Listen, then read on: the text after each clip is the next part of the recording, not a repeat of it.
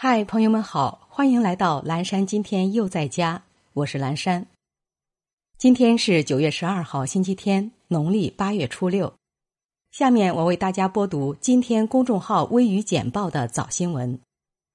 福建莆田市累计发现六例确诊，十八例无症状感染者，初判莆田此次疫情毒株为德尔塔毒株。莆田仙游。即日起关停所有电影院、足浴店等人员密集经营场所。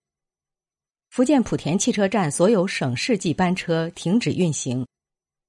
祝贺十五支残奥运动队获授全国工人先锋号，四十九名残奥健儿获全国五一劳动奖章。中演协明确发布六类内容将被限流禁言，微博、抖音等将共享严重违规账号信息，实施联合惩戒。打破国外垄断，国产雪车交付东运中心。苹果市值蒸发五千四百五十一亿元，美法院裁决 Apple Store 不得禁止其他支付渠道，一千二百亿苹果税或大缩水。亚马逊最严封号潮，亚马逊关闭大量刷单电商店铺。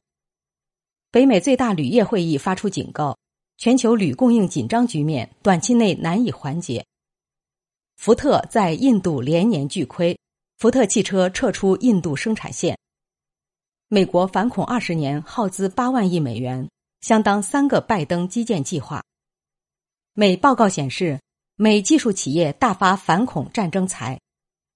一份微语报重览天下事。以上是我们今天的微语简报。